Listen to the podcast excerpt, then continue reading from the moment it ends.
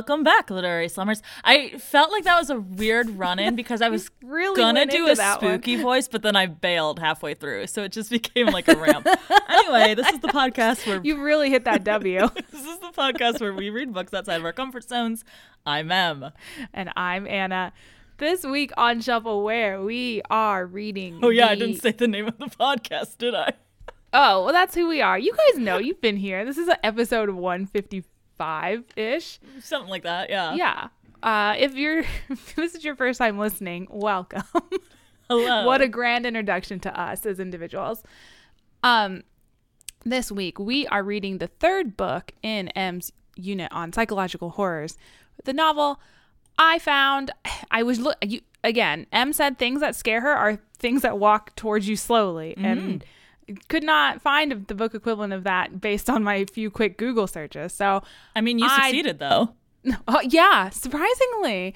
Um this this had surprise stalking in it, slow Yeah. stalking. Um we read The Twisted Ones by T. Kingfisher.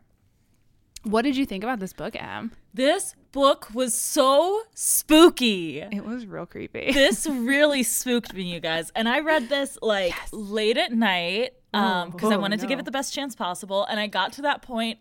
Um, I don't know if anybody else experiences this if you're like watching a scary movie or reading a scary book and you get to the point where you're like, I know this area is safe, but I do not know any other areas of my house are safe because I can't see them currently. So I'm Right, just going to stay here and I will not leave. Um, Absolutely. because the monsters are anywhere else. that is not the area I can see. So I guess I'll stay here and not move. Schrodinger's I guess. Yes. So it was it was a rough uh, getting to bed last night. Oh no. but we did it and we're here. Um, it was very scary. It happened to like hit a lot of the things that I particularly find scary, like um, things walking around slowly at you, uh, things that like when you look away they turn into something else, or they move and then you look back and they're somewhere else. Um, Baby reborn. Pregnancies. Oh, Uh, I was thinking talking about those gross dolls. Both, like- yes, I yes. shouldn't say gross because probably some people find those comforting in some way. oh, I'm sure. I mean, like, definitely, I can see how they would be therapeutic, but I also think that even those who love them might agree that a room full of them in your dead much. grandmother's house is too much. Yes, yes, yes, and forced pregnancy as well. Forced pregnancy, and I find uh, the the like concept of hoarding something that is very not spooky exactly, but troubling because like I have some of that tendency, so I'm always like a little bit like worried about it. Um, yeah, so this was a lot of like it seemed very targeted to me. Uh, so good job. Excellent. Yes, I saw. Um, I was like, okay, in the woods, something stalking in the woods, hopefully. And then the hoarding thing, I was like, having too much of something is is scary. Like in a horror context, if you are in a house that's just full of garbage, Well, it's claustrophobia also, right? die. Yes, that too. Because it's like if there's so much garbage, there's no room for you. Mm, And in the woods of North Carolina, Mm-hmm. totally secluded. No, thank you. North Carolina, terrifying. the state, so scary. Lived there for five years. I don't know how I'm normal and functioning today. It's a lie. I love North Carolina. Me too. Back in a heartbeat. um, this book also is very. Michael has a very specific fear of. We are we're in the we're going to be in the process of buying a home soon, and mm-hmm. one of our arguments is whether or not we should have a ranch style or not. I like ranch. Michael wants multiple floors reasoning because he doesn't want to look out his bedroom window one day and see a deer looking back at him. Mm-hmm. Okay. Don't read this book then. Has he considered blinds? Yeah, yeah, hmm fully. Blinds, keeping them closed, having curtains on top of that. All viable options, but somehow the deer will will phase through the window just enough for Michael to see it, and our lives would be ruined by that one deer. Yeah, don't let him read this book because that'll So don't read this book. Really reinforce the uh, fear. Yeah, maybe not there. listen to this episode. I was also scared of this book. I will say, I think it, this was definitely like psychological horror, but then it definitely tripped into full on horror a little bit. Kind of fulfills the prompt. It seemed like the first twenty five percent or so was psychological horror, um, Mm-hmm. but then like it gets straight paranormal fairly quickly, uh, and I think that paranormal Yes. kind of precludes it from really being psychological horror. Like I think you could maybe argue it's like paranormal horror with psychological elements, Yeah, yeah. But I don't think it is a psychological horror book at the end of the day. Yeah, I think and it's kind of hard it's kind of hard to judge just from reading off a synopsis, but like Sure. I think I think once we started introducing more people into Mm-hmm. and give letting them experience the horror as well, that was the point where I was like, okay, this isn't all in her mind anymore. And Right. It's not about the claustrophobia. It's not about the you know being isolated in the woods or whatever. This is actually like something multiple people are experiencing. So. Yeah, I was like maybe like halfway. I gave it till about halfway when Foxy and Tomas Mm-hmm. and Skip started spending the night, and then I was like, okay, well, Which part did you find scarier? The psychological horror stuff or the paranormal horror stuff? Um, I think for me, the scarier parts were that actual paranormal because I think the the forced pregnancy stuff is scarier to me than the um than the limp deer running around in the woods that can look inside your window. The limp deer wasn't that scary. Or it was it was pretty scary, but like Yeah. the I was. I'm say not saying it's not scary. Right, right, right. Yeah. I think that like I thought the psychological horror stuff was going to be scarier because once it did start becoming paranormal, I was like, oh, well, this isn't scary anymore. But then, yeah, like the last bit where they kind of cross over for the last time, I was like, oh no, this is really fucking freaky. Yeah. I did find the psychological stuff, especially the um the fucking phrase, man, that was scary because it would work into her narration. Oh yeah, the twisted yeah, ones. I was like, okay, I don't, I don't enjoy. I don't. I did not like that repetition at all. It's like as soon as it started, I was like, "Come on, no, No, don't do no this more to me." twisted ones." Like I thought, I thought this book did a lot of really interesting stuff with with the narrators, like interior monologue, because we mm-hmm. get we get like the intrusive thoughts of like the twisted ones and the sticks and stones, sticks and stones, and then we also get like later parts where reading a manuscript and then you also get her like interior interjecting as like an editor and being like mm-hmm. okay like because that's like like- she's an editor so she's reading this manuscript and she's like these are the things that don't make sense or that i would change or like this is how i'm interpreting it so And it's like a manuscript of a book that the guy who's writing the manuscript is trying to remember because he doesn't have access to the book anymore. Yes. So then there's like that layer of metatextuality too, where it's like he's inserting his own opinions about stuff and like, oh, well, I learned later that this was this, and like, I can't remember if this was this, you know, like that sort of thing. So it is a very uh, meta lit nerd sort of book in that way, where it is a lot of. Uh, uh, text on text on text, uh, which you know we like on this podcast. absolutely absolutely i also so that the the green book that the that is referenced in this book is actually based off of a real horror short story called the Oh, white really? people by Arthur Machen and that the part where so the main the green book is is what that story is. And so if you've read that short story then you kind of know what the horror element of this is going to be. But um the author had written a note in the back of the copy that I had, and she said that like she um she read that short story and then like went back later and tried to write down as much of it as she could from memory without referring Oh. back to it for her first draft and then kind of like going back and filling in details. So it is a little bit um like authentic to Yeah, that's really cool. trying to memorize that would be like. So Yeah. I enjoyed that. Yeah, And it was a very creepy sounding book. Uh might Mm. read read it. I don't know. I would, yeah, I'd definitely go check that out just to compare, you know, see what, Mm-hmm. uh, what translated and what didn't. Mm-hmm. But uh, speaking of books that we would read, Yeah, that was a good one. yeah, Good segue. Yeah. what other books have you been reading? I read, uh, so I didn't read a horror book. I read an MLM book. Nice. because I was like, this is scary. Need something, something not scary.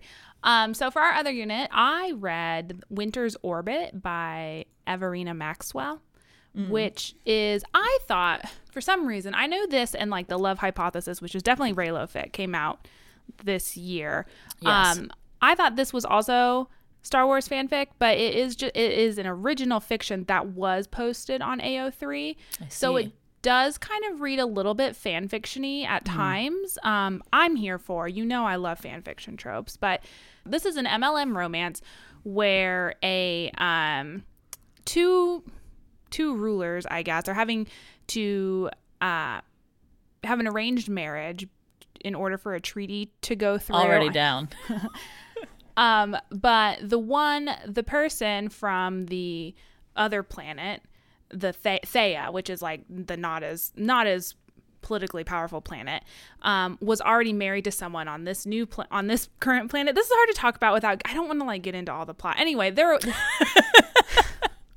okay, male lead A was married to male lead B's cousin, but then male lead B's cousin died um, suddenly, and now male leads are having to marry each other. And so one is like trying to be very aware of like, oh, he's mourning. I don't want to like force myself on him, but I want him to know that like I'm supportive of him, blah, blah, blah, blah, blah. And the other one is like, um, I'm here as just like a goodwill sort of politician, like not even a politician. Don't involve me with your politics. I'm just here as like, um, someone to represent this treaty. I want to do like he's very self-conscious and like always making sure that he is being helpful and and there's there's spoilery stuff that I won't go into. It was very good.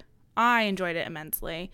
Um and written by a queer author. So, Love to see that. yes, it was good. How about you?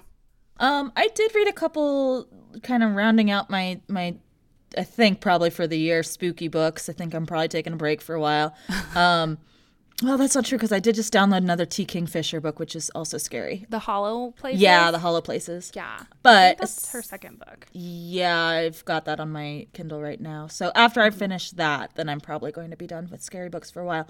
Um, but I did read uh, another Cassandra Khaw book uh, or novella, I think, um, which is part of the Lovecraft without Lovecraft movement, um, which is like yeah. Lovecraftian horror that's not racist. Basically, is Yeah, I kind of the it. the vibe um, which is called Hammers on Bone. So that one was pretty good. Um, I'm also reading another Stephen Graham Jones book called The Last Final Girl, which is uh, very different than um, The Only Good Indians in that it's a lot more um, stylized, I think. Like it's written kind of like a movie script, sort of, so far.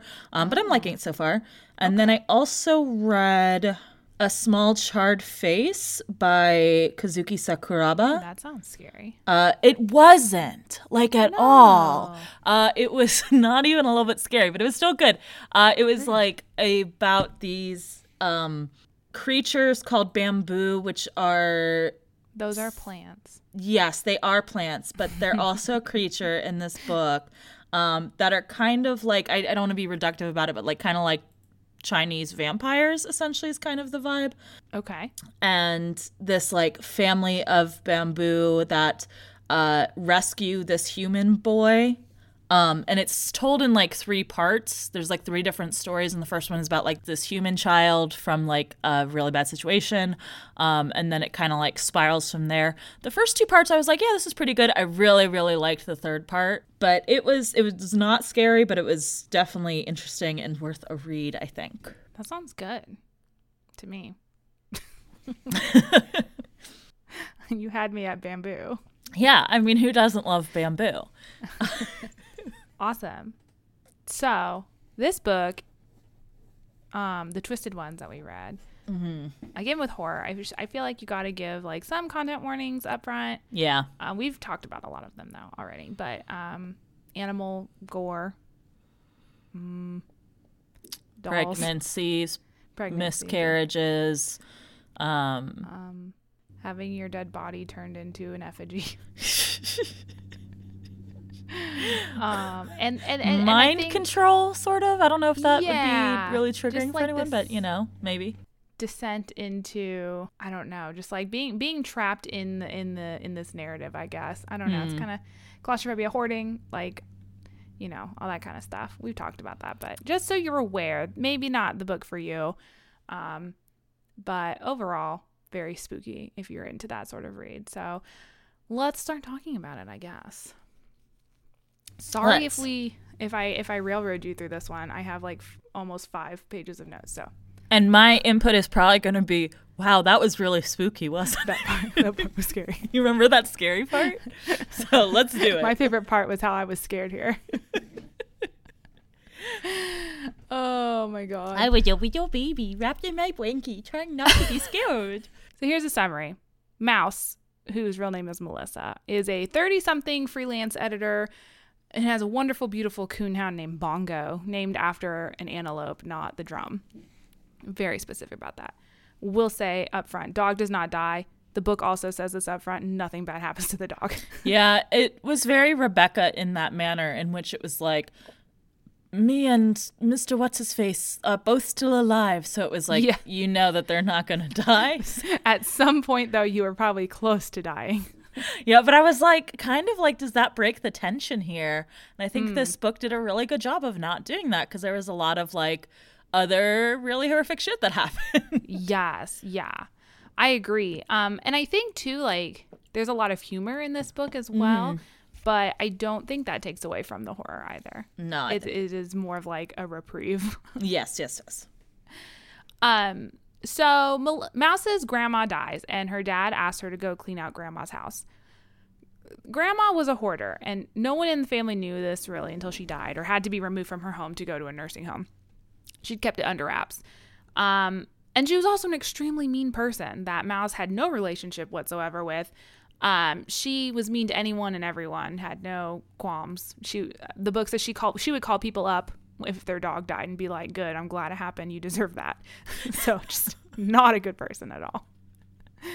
Mouse also had a step grandfather, grandfather, and then like obviously she okay. She had a step grandfather who's the important one here, named uh, Cotgrave. Grandma was probably abusive towards this man, but he died like twenty. I don't think we need to use the word probably there. I think definitely. she was abusive um towards this man and he died like 20 years ago or something so. Anyway mouse mouse travels from pittsburgh pennsylvania to ponsboro north carolina and moves into grandma's house while she is cleaning it out. And while she is there she finds cotgrave's diary which is very odd right off the bat. Talks about these white people out in the hills and white as in like they are they are extremely pale like tall gaunt like red eyes like white i guess is the only way to explain it people like bone white um Although there is some confusion about that for a little bit because Mouse is like, wow, Cotgrave's weirdly racist. weirdly racist man yes Like in this really odd, specific way. the the white people from the hills are following him and he decided to marry grandma because she seems to scare the the white people the hill people eventually is what they're called the holler people scare them away. Uh no one likes her not even not even the spooky hill people like her. So, was the fact that the grandma was the grandma just mean and that's why the hill people hated her? Or was it that she had like some sort of quality like I th- I don't think this is discussed in the book. I'm speculating It's- no, yeah, here. it's less Um, vague. because we know that like as as time goes on in this book, it is revealed that the white people have descendants amongst humanity, Mm-hmm. um, and they seek out those descendants and want them to return back to under the hill, right? Um, So, kind of using that logic, if grandmama was some sort of like anti hill people thing, would that explain? There was a thing that I that happens to Mouse that I was like, oh, maybe this is. Um, would that explain why Mouse has such like a negative uh, reaction to both Anna and um, the girl in green the Green Book. She's like eventually she finds I'm skipping so far ahead. She finds the manuscript of this book that Cotgrave had Cotwald Cotgrave Cotgrave Cotgrave. I don't know why I keep thinking his name is Cotwald. Caldwell Caldwell. Uh, Cotgrave has this this green book that the grandmother takes from him and hides somewhere. Um, but he eventually tries to write down everything he can remember from it, and she finds the manuscript, right? And in the manuscript of the Green Book, she's reading about the girl who the Green Book is about, and she's like, "Man, I fucking hate this girl." Like, it's like, yeah yeah so is she like an anti-hill person, or is is her lineage like anti-hill people in a way that is why the hill people don't like the grandmother or something? Because like it was weird that sh Yeah. I don't think that was ever explained. Like the honest stuff later on makes sense, but like it's never explained why she hated the narrator so much, right? Yeah, yeah, that is true. I I didn't think of uh, Mouse's reactions to to those individuals, but that would make sense. I was like in my mind it was like grandma was so hateful that like she carried that around with her and that didn't allow her to see or accept like paranormal things. Um but I like your I like your explanation better because then that does make more sense for Mouse and why they rejected her the way that they did. and also that would be a pretty fucked up me- i mean like the message from this book we can kind of debate when we get to the end of it but mm-hmm. um might be fucked up anyway but like the, the message from that book the book then would be if you want to protect yourself from these creatures that are going to try to like forcefully impregnate you uh-huh, you uh-huh. need to be a raging bitch just absolutely heinous to everyone around you Just be yeah, yeah because you know femininity is supposed to be like soft and kind and you can't impregnate a mean you cannot. She's not feminine, y'all, man. That's how that works. uh who knows? Maybe the maybe the the hill people, the effigies are super sexist. um yeah, so so the diary does mention the green book that Em talked about. There is this green book was given to Cotgrave by his old friend Ambrose, and in it is supposed to detail ways to keep the hill people away. Um as well as like tells their origin story and other secrets and stuff. But then like we don't really when we find the manuscript, it's like, okay, but where were the clues about how to keep these people yeah, away? this was, this was not even slightly helpful. You I mean, like it was helpful in the sense of like piecing the story together. Yeah, but it was yeah. not like, and then if you want them to leave you alone, just chant three times and throw salt over your shoulder. You know, like there was none of that. Make a puppet. well, no, don't, because Yeah, that's don't no make good. puppet, don't make actually. puppets. And I mean, like the green, the the white people are very obviously like. I mean, I'm saying very obviously, but I haven't read the book that this is based on. But it seems to me that they are based on, uh, you know, Welsh mythology uh, f- of fairies. Okay. Well, they live under the hill, which is like yeah. Welsh fairies, which interestingly, there's this like theory that's pretty widely accepted, I think, at this point, that like in um sort of like mythology of that era with like uh the Mabino- the Mabinogian, I'm never gonna be able to pronounce that book correctly, but and that sort of stuff that fairies are basically all dead, right? Like Oh, because okay. you that you've heard of like fae living under the hill, right? Uh huh. So it's just like undead. what were hills in Wales, in ancient Wales? I guess I guess graves. Burial mounds. They have like these big burial mounds. That's how they would like lay their dead to rest. So if you were going under the hill, you were going into the underworld. Interesting. Yeah, and there's a lot of stuff in like these sort of old tales where, you know, people go back and forth between the two worlds and it's like dying basically, right? Oh shit! I want to read some like real good like undead, fey, necromancer shit now. I mean, it, the the old myths and stuff are very confusing. Uh, I yeah, understandably so. um, but yeah, there's there's a lot of kind of like fairies in that sort of time period um, and area are more associated with like death and um, the afterlife and stuff rather than like kind of the trickster spirits that were kind of like more a uh, little bit later like middle ages sort of idea but yeah so i definitely felt like the the white people in this were reminiscent of that sort of understanding of Yeah. fairies That would make a lot more sense. Mm-hmm. where it was like oh I like that. dead people that live under the earth but and they're like dead but not dead you know sort of mm-hmm, thing mm-hmm.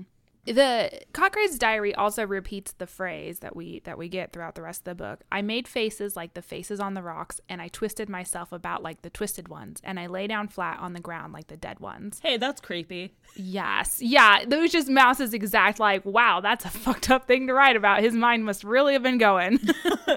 and like he repeats it in the book in the Yeah. like diary several times and he says that Writing it, like, like, writing it away. yeah writing it down like keeps them at bay um and then she starts repeating it in the narration a few times and it's really unclear because like we know that this narration is all past tense right like yes, yeah, That- this is something she's writing after the fact. Yes, so it's not clear to me, and I think it's left intentionally unclear if in the narration she is like basically saying like at that time I was thinking this, or if she mm-hmm. in the present as the narrator is thinking this. Is including it, yeah. yeah. like if it's like this is still affecting her even now, right? That she's still having Yeah. this intrusive, like repeated phrase, right?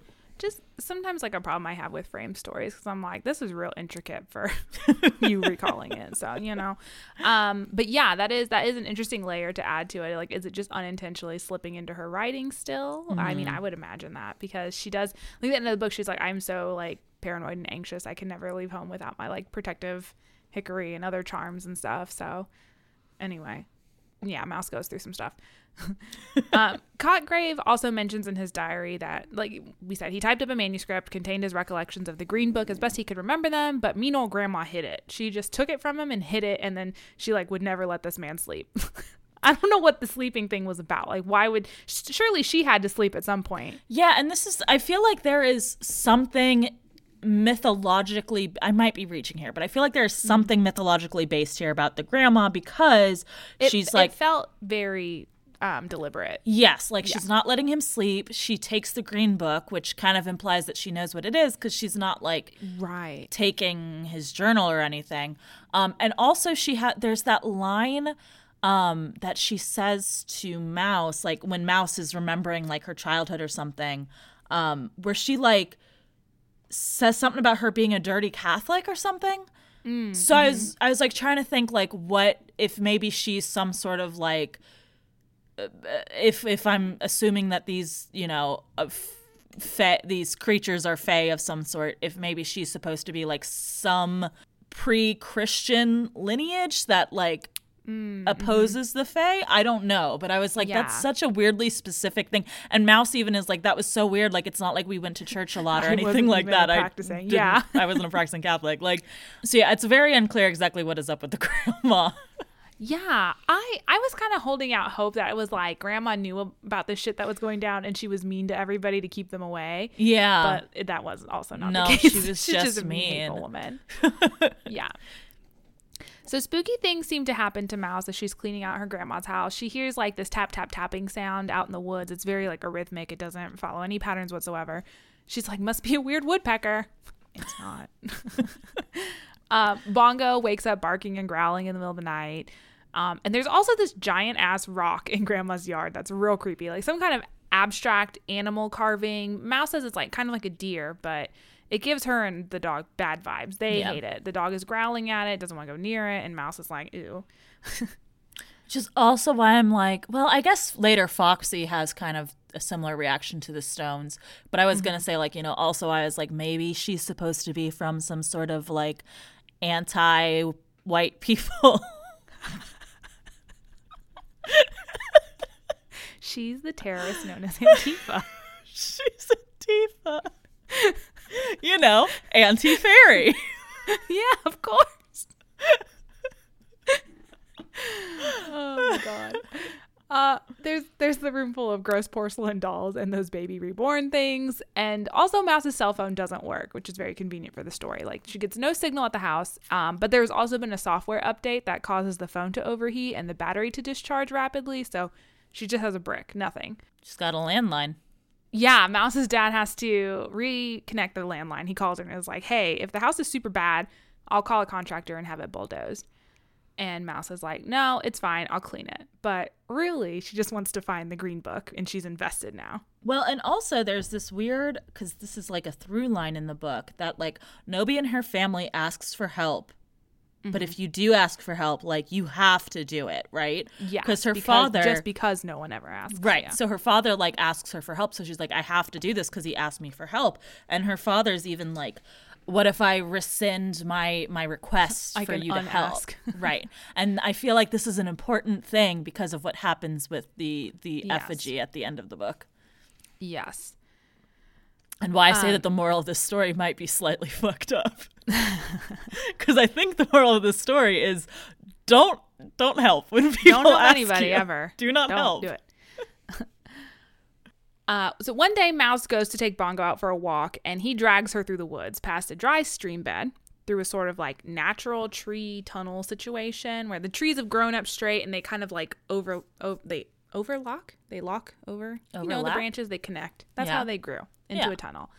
They walk forever and they start going uphill, which is unusual because Mouse is like, my grandma doesn't live in a particularly hilly area When they finally get through the tree tunnel, they emerge onto a bald, which I guess is a mountain where trees don't grow, but no one knows why trees don't grow there. Like it's not above the tree line, it's just a bald rock. also, this should be geographically impossible because she is nowhere near the mountains. um they wander around a little bit and see a bunch of rock carvings similar to the one in Mouse's grandma's yard. Um, but I think all kinds of different scenarios like um, scenes and animals and people all doing different things, making faces that seem impossible. And twisted and dying. Twisted ones. Like the the thing that the the phrase that was gets repeated. Like you get it now. This is Yeah. This is what that I made was. faces like the faces on the rocks, and I twisted myself about like the twisted ones. Uh, there's a giant monolith thing that Mouse feels strangely drawn towards, but she can't get too close to it because Bongo refuses to go near it. So at first she's like real pissed off, and then she kind of comes to her senses and she's like, "Oh no, sorry, I yelled at you, Bongo. You're a good dog." And they they leave the monolith, but then she goes over to one of the faces in the stone and tries to like imitate the face that the stone is making, and she like her face begins to get stuck that way. So I the the carving is someone like opening their mouth impossibly wide, and Mouse starts doing that. I picture it because I think it says like reaching to its ears. So yeah, like it's got like Joker style. yes, I think it's like wide like horizontally rather than like vertically. Oh. I'm not sure though. like a I could be hmm. I could have been Could be- misreading it. Maybe it's both, like a like a Like like a big old do. square or how I do. yeah. That's how you always look. Yes. but Mouse has to like physically like take her hand and shove her jaw shut with a lot of force in order to stop. Oops, sorry, I hit my mic. In order to stop making this face. I used to have to do that in uh choir sometimes because I my jaw dislocates by itself. Oh goodness. Um so it doesn't hurt or anything. Um so sometimes in choir I'd have to like pop it back up. Oh lord. Just a fun fact. it is. you hold in those O's for a while and it just pops out and you gotta pop it back into Oops, so let place. me just So just some notes for that for that shelfware wiki that I'm sure we have out there. uh, um Mouse puts together this is the place that Cotgrave was writing about in his diary.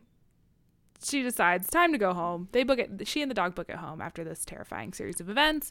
Waiting for her at home is her grandma's closest neighbor, not closest friend because grandma didn't have those. In fact, grandma hated this neighbor. Um, Foxy. She lives at on a commune with Tomas and Skip. I don't. Which they call it a commune, but I always thought a commune was like a lot of people. I did too. so I was gonna say, like, what kind of commune do you think this was? Like, They only had three people. Like it and kind of Tomas did not seem like a stereotypical like I'm gonna go to a hippie commune and live off the land situation. Yeah. So like I think maybe it was just like a duplex or something. right? Like it was like Tomas owned like a, a couple apartments and was renting one out. And grandma's Yeah. like, that commune. Like, that commune over there. To any group of people more than two must be a commune. um, Mouse becomes friends with these three, is often over there for dinner and socializing, and they are important because they also live out in these woods and believe Mouse when she says weird shit is going down, which is good for Mouse. they also have like kind of this vibe in this town in general where everyone like once Mouse is kind of like, this is what's happening. It's so weird. And like Foxy's like, oh shit, you didn't know about the woods people? like everybody around here knows about the woods people. We, would've just don't talk about if it. we Thought, if we didn't know, your granny hadn't told you. My bad. Which I like instead of it being like, here is a thing that is happening and no one has ever heard of it, just kind of Yeah. the vibe of like, it's creepy stuff that happens and we all kind of try to ignore it, you know? Mm-hmm, that's that's very scary to be like, I agree. Yeah. yeah, it's just kind of there and we try not We to talk about it too much. How come you're not protecting yourself? uh, Mouse has a dream that night about the monolith she saw on the bald and like kind of being drawn towards it again. And then Bongo wakes her up with his barking, and and uh, Mouse looks out the window, and there's just some deer running out in the yard. But one of them is running real weird. Like she thinks there's something must be wrong with its foot or its back because it's kind of like limping along. Then a week or so passes. Mouse clean. She looks for the green book. Whatever. Next big incident. Mouse takes Bongo out on a walk in the woods behind her grandma's house, and all is well and fine until Mouse stumbles across what she thinks is an effigy hung from a tree, and it's actually a deer's body. Uh, completely split open from the rib cage down. There's nothing in there. Regular head is gone and replaced by its skull, but the skull is upside down. And then stones are tied up inside the rib cage and they clack together in the wind. Spooky. Don't love it. Don't love it at all. Uh, Mouse and Bongo, both terrified, they run home, get in the truck, drive back to civilization. She cries in the parking lot of a Piggly Wiggly until like the coffee shop barista sees her, takes her in. Uh, Mouse reports the incident to the police, and police officer Bob comes out and looks around, but they never find the effigy again. And the officer is like, "Well, maybe, maybe we just can't like, maybe you got turned around. So don't worry about it. We'll find it, maybe." That's another thing I like about this book is the like because I feel like so often in horror movies, and this even it even kind of lampshades it in this book that there's kind of the like, why didn't you fucking leave when things started to get creepy? But there's mm-hmm. so much like people rationalizing and trying to be like, oh well you know like maybe kids like maybe kids being weird like kids are weird sometimes like it probably didn't get up and move around you probably just got lost because you were scared like last time and there's like it's done yeah. really well i think where it's like yeah you would kind of uh, be like okay i'm i'm overreacting right yes yeah and i think mouse too says like several times in the book she's like i'm telling you all this so you don't think that like i'm i am like stupid for not leaving. Like mm. things were relatively normal. And she says that in the book. Like, here's all the things I did that were normal and it felt fine. It was just one or two creepy incidents. So, right. Yeah. Yeah. I, it, it was, it felt, I, you were not ever screaming at her to be like, please just leave. Who cares? Who fucking yeah. cares? Mm. Um, that night, Bongo wakes Mouse up again with his barking, and uh, Mouse looks out the window. She sees the deer running again, the third one running oddly. She doesn't put two and two together that night, but the next night, Bongo is growling. And when Mouse opens her eyes to look out the window, she sees like this white face staring back at her, and it is the skull of the effigy. And she hears the tap tapping sound and realizes that it is not a woodpecker. It is stones tied up in the thing's rib cage, like hitting each other in the ribs and stuff. Awful, fucking awful. It's just looking at her. It's just looking at her in the window. And she's not moving because she in her mind is like if i move the thing will kill me. Uh, if it thinks i'm sleeping it's not going to hurt me because people bad things don't happen to people who are sleeping. The monsters can't get me if i'm sleeping. So i just have to lay here and like pretend if everything I is fine. here if i just lay here would you would not you eat me? me and just go the fuck away oh Snow Patrol is really about the white people. I mean, yes, but not in that way. oh my god. I used to I love Snow Patrol like 8th grade. like 2003, whenever that was. Mouse waits until the thing, the effigy disappears, and then she takes Bongo and they go hide in the closet the rest of the night. The next day, Mouse is like, I'm leaving. I'm fucking leaving. She's getting ready to get in the truck, has the dog. She's like, I got my laptop, I got my dog, my clothes can be replaced. I don't fucking care about anything else. We're leaving. Good. Yes. Excellent. Very good plan. She goes out onto the porch, slips on a bone, and as she's falling, loses her grip on the leash, and Bongo darts off into the woods. And Bongo's like, goodbye. Calls out to him. Yeah. Bongo's like, I got shit to do before we leave. Mouse has a little breakdown because she realizes I can't leave until either I find my dog or evidence that the dog will not be coming back to me. The dog is the only thing I love in this world. Must must find dog. Foxy comes over in the middle of Mouse's panicking and Mouse tells her the whole story. And Foxy believes her, telling Mouse about like a few of the weird things that have happened to her in the woods, like the pig corpse that she had to run over with a lawnmower and some other thing that her dad lit on fire or something. She's like, yeah, that shit happens in the woods. Everyone knows these things happen, probably including that police officer you were out looking for the effigy with. Like, I'm sure he knew what you were referencing. We just don't talk about it because it sounds weird when we say it all out loud.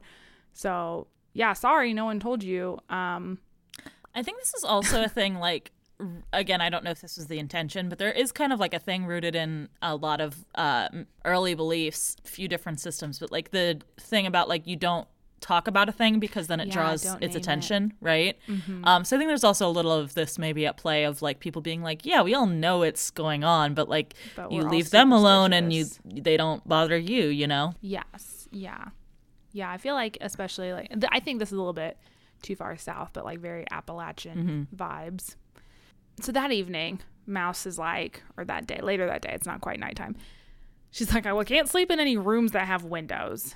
And I can't leave the house to sleep somewhere else because if Bongo shows up in the middle of the night and I can't let him in, then the deer is probably going to eat him. So she moves the mattress into the bathroom to sleep. And under the mattress, she finds Cotgrave's typewritten manuscript that details his memories of what was in the Green Book. Girl, you didn't look under the mattresses. That's like number one. First place. what are you look. doing? This was the No, only thing that I was like, Abusive grandma also didn't look there, so it must Yeah. run in the family. I don't know. which again might just point to the fact that maybe abusive grandma didn't really give a shit what Cotgrave was doing. Yeah. She just She knew wanted something. away the thing. Yeah, yeah, yeah, yeah. Or like knew something was up with the green book. Like I don't know, but Yeah. Yeah.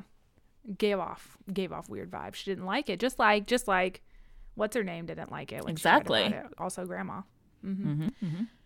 So Mouse begins reading it, and basically it tells the story of a young girl who found the hill people. Talks about like the weird, creepy shit that she used to do with them. Like there's something about her nurse possibly being involved in this scenario, like doing these secret magical, um, oh my god, what are they called? Rituals, secret Yeah. magic rituals, and like being like, now keep the secret from everybody. Which Mouse is rightfully like, fucking weird. I'm calling CPS.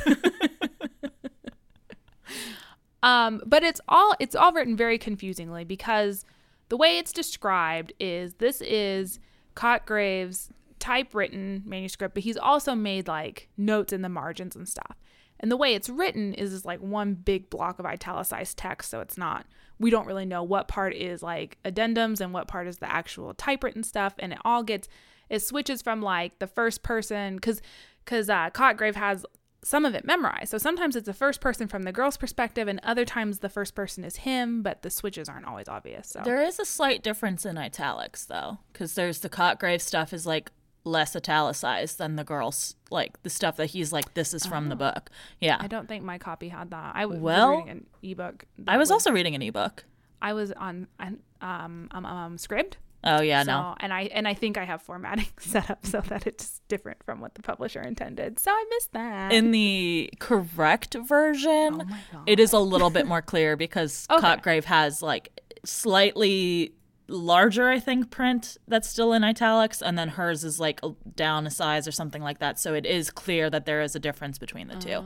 It still Ah. blends a little bit, but not as much as I think it would if that wasn't the case. So seems like yes, that would be extra confusing. Mine is just one big italicized block. Um, my bad.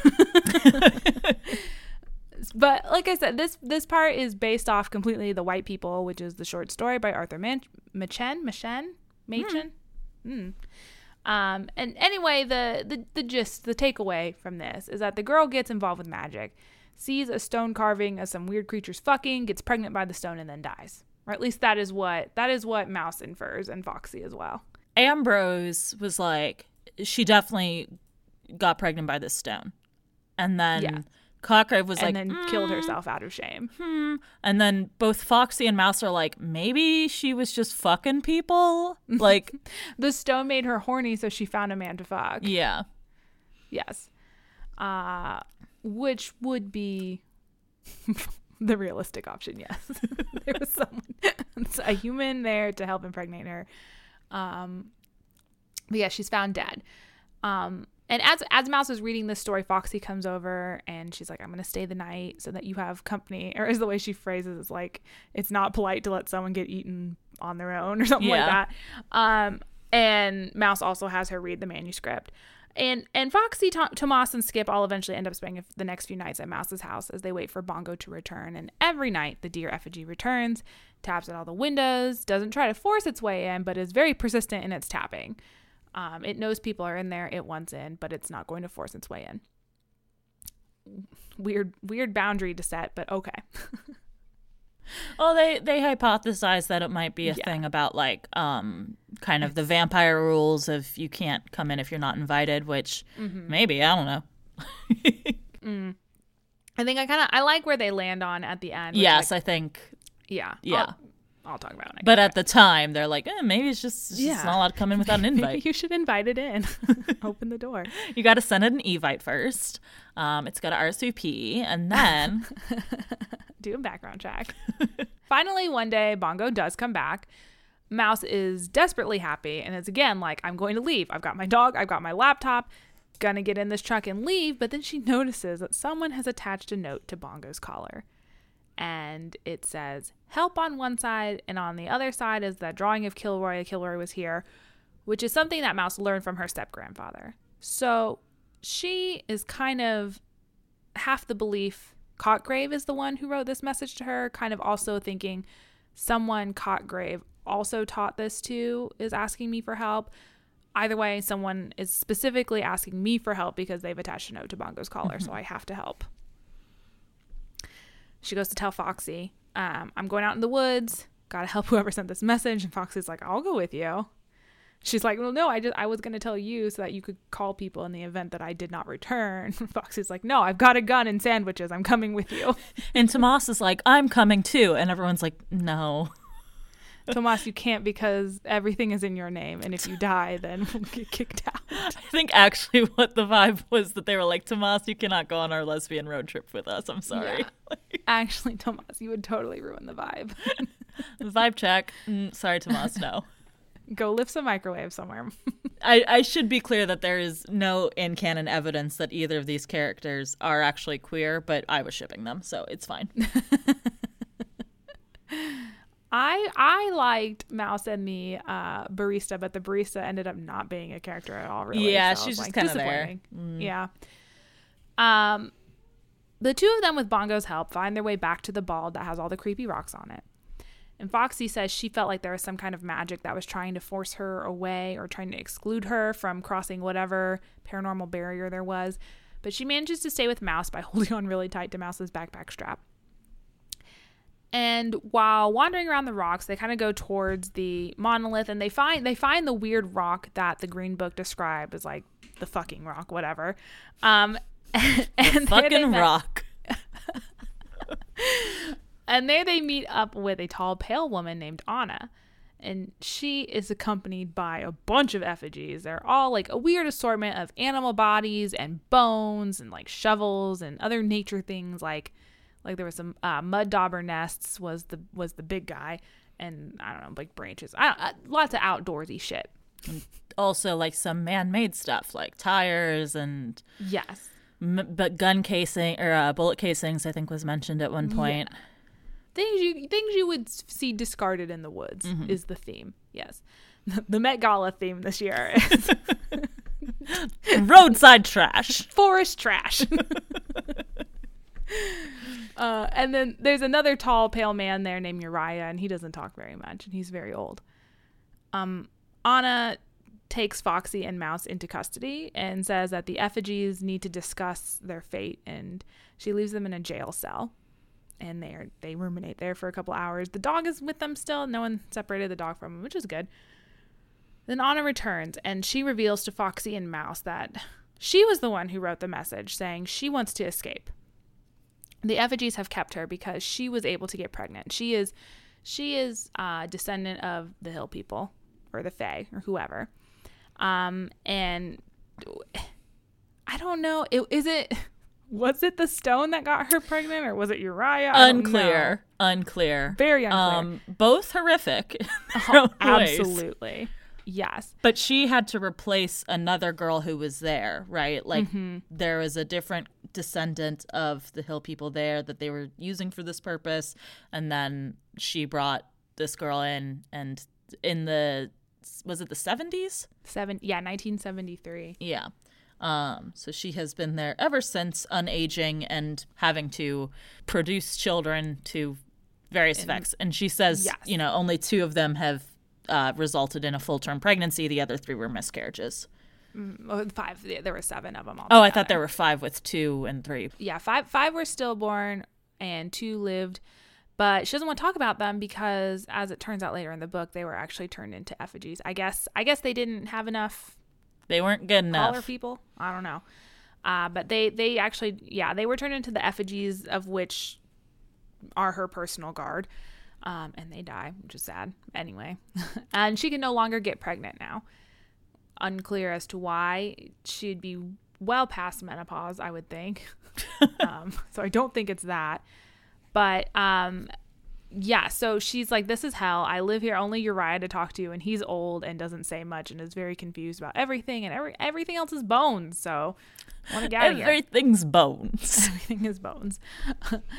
Um, it is pretty clear to Mouse and Foxy that, and Anna was spelled the same way, it's pronounced different. Anna is trying to exchange herself for Mouse. So it's kind of a trap.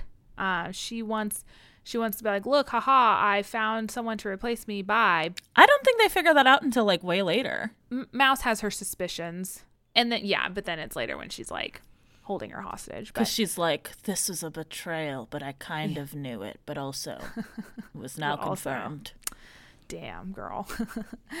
um, Mouse doesn't feel like she's going to work for Anna's plan because she she she's related to her grandmother who seemed to repel these people. So she's like, there's no way I can be a descendant because y'all hate my grandma so much. Yeah, and Anna was like, oh, she's a descendant of Cotgrave because she knew Cotgrave and he taught her the Kilroy And thing. he was a descendant. Yeah. and he was a descendant because he had had a similar incident in Wales. So she, when when uh, Mouse showed up, she's probably like, haha, descendant of Cotgrave, right? But then she's like, Mm-hmm. "Mm, no, sorry, Cotgrave's my step granddad. I'm not even slightly related to you guys. Anna's like, fuck. Anna's like, fucking Christ. which like you know, it's a really mean, nasty plan, but I would also be very pissed. I mean, I don't know that I would do the same thing that Anna does. I feel like uh, I probably wouldn't have made it as long as Anna did in this Same. situation.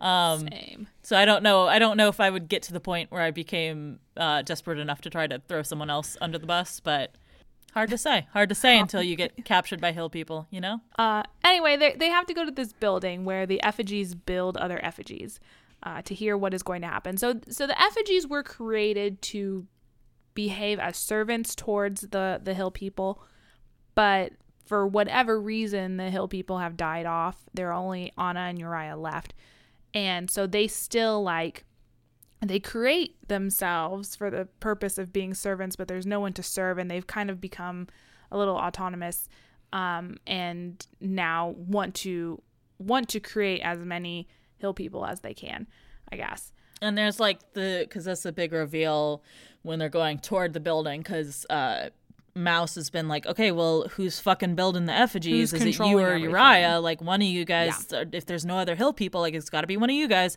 And then they go to the building and it's like, haha, no, they're doing it themselves. And it's a very creepy scene. Like, Yes, yeah, because they go inside. It's like, um, mouse is like the the floor is a weird texture, and it turns out that they go inside a wasp nest, basically like a giant wasp nest, and there's all these like effigies hanging from the ceiling that haven't been activated yet, or maybe they're sleeping. I don't know. Uh, they are later activated, and I'll start running after them. But and there's just piles of trash that everybody's collected and brought here to make more effigies out of. Mm-hmm, mm-hmm. so nasty. Um, the effigies are like, well, okay, Mouse cannot have. She's not one of us, and Foxy is too old. So I guess we'll just use them for parts. And the dog is a dog. and the dog is a dog. Obviously, we will use that. We will use their bones to make more effigies, since we can't make baby hill people. Cool meeting. Anna is like, all right, taking you back to your jail cell now, wink. But instead, she gets like a piece of rebar and shoves it through Uriah's chest and is like, This will hold them off because they'll have to stop to pay their respects to dead Uriah. Let's run. um, and they run back down the hill, but it's a long fucking way. Foxy is like shooting her gun, taking them down. Um, but there are hundreds of these things chasing them. And then they're about to get to the natural tree tunnel or whatever. Um, but they're surrounded. And Anna grabs Mouse and is like, take her instead of me, and tries to barter uh, the situation. But Mouse is able to get away with the help of Bongo, tripping her. Foxy um, is not like explicitly stated, but you can infer. Foxy shoots Anna to put her out of her misery or whatever. And Well, Foxy eh, Also to help them get away, right? Because they have away, to yes, stop and mourn. Very Like- devoted. yes. uh, and the two of them run back to the house. and they think they're safe. But when they get to the house, the front door is open. Awaiting them is the original deer effigy, who Mouse now reasons must be made of parts of Cotgrave. There's like stuff earlier in the book where they're talking about um like his like how Cotgrave died, right? And he was like wandering out in the woods and died of exposure. And they the casket was like they had to have a closed casket because the scavengers had got to them. And this part was just so creepy and gross to me because like yeah, she was like, Absolutely. oh yeah, the scavengers got to him, all right. Like, She's put two and two Oh, together. She's fuck. like, those are my grandpa's bones. my bones. Uh, even worse, while they were gone, Cotgrave entered the house and made an effigy out of the creepy dolls in Grandma's house. So now there's two of them. I thought that he did that earlier because um we stole the doll parts. he stole but- them from the truck because she was like, "Oh, I thought I put the dolls out in the truck last night. I must have forgotten." And like he took them out of the truck and was making making Yes, doll but he'd out of that like he'd come back in for like the typewriter pieces Yeah. and like a few things. So he he'd like finished making her essentially in the house, um, and the two of them together chase Foxy and Mouse around for a while, um, but then Mouse finally is like, "Fuck this house." I don't know what I'm trying to save it for. Give me your lighter, Foxy. And she lights stacks of newspaper on fire because, of course, Grandma's a hoarder. She has stacks of newspaper. Uh, the house just goes up and um Foxy the three of them, Foxy Mouse and Bingo Bongo, whatever the fuck its name is, Bingo Bongo Bongo. was his name. Oh, They're like up on uh, a porch on the top floor. And they're like, "Quick, we're gonna jump to the car. What are you doing?" And and Mouse is like, "I have to wait and see, make sure these effigies catch fire, because I'm not gonna be out here with this house destroyed, but the effigies still running around." So she waits until the last possible minute, and she jumps and she gets on the truck, and they fucking book it. Um, they get away. Mouse calls her dad. She's like, "Destroy that piece of shit." Bulldoze it down. I don't need to find the green book. I don't need to think about this ever again. Bulldoze it. They get rid of the rock somehow. She doesn't know who did it. Like she doesn't know if the rock was taken away by the effigies or if the bulldozer got to it or what. Um, the rock is destroyed. She's super traumatized by the events of what happened. Um, but she's like, can't go to a therapist because who would believe me? I'm not paying sixty dollars an hour to lie to somebody. So relatable. yeah. Guess I just have to live here in Pittsburgh with my dog, with my hickory beads and rosary, and try and live life the best I can. The end. The end. Very uplifting ending, huh? Very realistic, though. Like, honestly. and I mean, it's a, it's a horror book. You can't have it end Uh, too happy. book. True. Very true. She lives in a big city now. No trees. There you Some go. hills, though. There you go. Which I was very confused as to why Cotgrave, like, I get he married the grandma to like try to get rid of to like be away from the hill people, but it's like if you know they're hill people that live in hills, like literally, Why why you live in a why did you marry this woman and live out here in the countryside?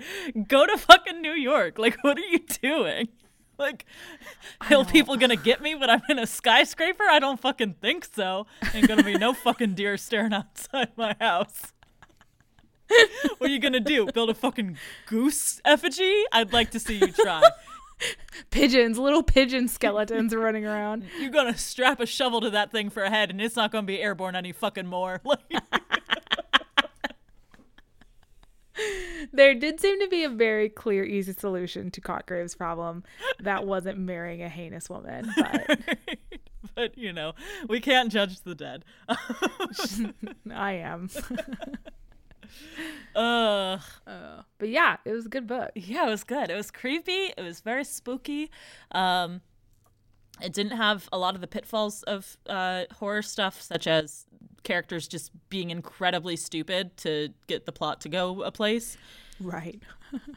Um, and I think, but I, I am curious about what we are supposed to take away from this as a message. Not that you know all books have to have messages, but it does seem very much like the moral of this story is like, if someone asks you for help, don't. Don't. Cotgrave, like her desire to help him, nope, bad. Her dad asking her for help, she's like, nope, that was Nope. that was dumb and bad. Shouldn't have done that. Ruined my Um, life. Anna, Anna asking for help and her being like, I got to do it because she asked. No, you shouldn't have. You should have stayed home. Uh, Yep, it just seems yep. like, in general, the moral is mind your business and don't get involved. Like, True. uh, especially once creepy stuff starts happening. yeah. I don't. Mm, I don't. I think. I think I depart with Mouse at the point where she saw the help message, and like to me, that is a creepy taunt. That is not. That is not a cry for help. That is someone like trying to trick you. That is where I was like, our paths diverge. I, I think that the Kilroy thing, though, I was like, yeah, I do get it, especially because, like, it, it does a good job of going into her backstory and being like, her grandmother was a heinous bitch to her. The one time she, like, stayed with her grandmother right after her mother's death, she was incredibly mean to her. And Cotgrave was, like, the only person who was even somewhat nice to her, right? Mm-hmm, and then mm-hmm. She grows up, she, f- like, Cotgrave dies. She finds out years later that he was in this abusive relationship that no one around him was willing to help him get out of um, Right. or knew about it seems like you know and uh, he was just left to suffer in this situation and it's like okay yeah i, I can see how you would uh, kind of imprint on that need to assist him or anybody who might be kind of under his auspices right like of like oh they sent this kilroy message he, they gotta they have to know him right um but I feel like I probably would have noped out way sooner. So I don't think I would have gotten like I feel like that might Yeah. have gotten me because there's like the moral dilemma. But I think I probably would have been like, weird stones in the woods, no thank you. I'm good. I'm done. You can bulldoze it. Goodbye. I would have opened the front door and closed it and be like, Dad, no, we got to bulldoze it. there are dolls in this house. Absolutely not. We're not doing this. It did give me like severe flashbacks to my own grandmother and how she used to get me a Madame Alexander doll every Christmas, which like is not a doll any child really particularly wants. no, I don't know who those are for. For Um, old women who like collecting women. dolls, yes. I I had a porcelain doll in my room as a child. Um, probably when like five or six. This is like the first horrific thing I can I remember. Um, I used to have recurring nightmares about that doll, and in the nightmare, I would say, "I'm sleeping. I can just wake up." But then the doll in my dream would staple my eyelids shut Oh, so I couldn't wake up. Oh, and that no. was part of the dream narrative was me realizing it was a dream and then realizing I was stuck in the dream. Oh no, that's Awful. Oh, and it had like this pink like crochet dress. It was so nasty. I hate that thing. Anyway, dolls suck. Well, that that brings us to the end, the end of this unit. No We've more. done it. No more Wow. psychological horror. Some would argue not very much psychological horror in the first place. but hey, it was scary. It was a scary ride. Yes. And you know, it's uh, again, it's hard to tell. Yes. The main page genres on Goodreads said thriller and it started out that way, so you know, some points. Partial partial credit. oh, I, am giving you full credit for this one because it was really fucking creepy. It just, you know, wasn't really psychological horror, but that's Yeah. fine. It was super fucking creepy. Yeah, we have some other fun stuff coming up. Specifically, next week, we will be Mm-hmm. Here in your ears with a Morph Monday with Animorphs number 51, the absolute.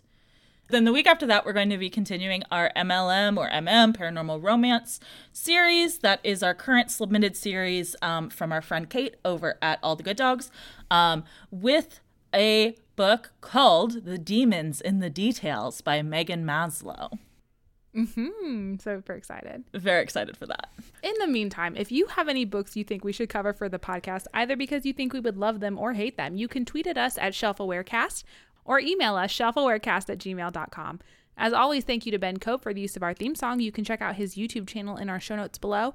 We are also on all of your favorite podcast aggregating platforms. So if you haven't followed or subscribed to us on one of those, you definitely should. Um, or else I will send my effigy made of bones to tap on your windows every night No. if you use Apple Podcast, if you use Apple Podcast, we'd very much appreciate a five star review. But if you don't, that's all right because you were allowed to talk about us anywhere on the internet you like. In the words of T. Kingfisher, I made faces like the faces on the rocks, and I twisted myself about like the twisted ones, and I lay down flat on the ground like the dead ones. Oh my god, that's the only thing I think anymore.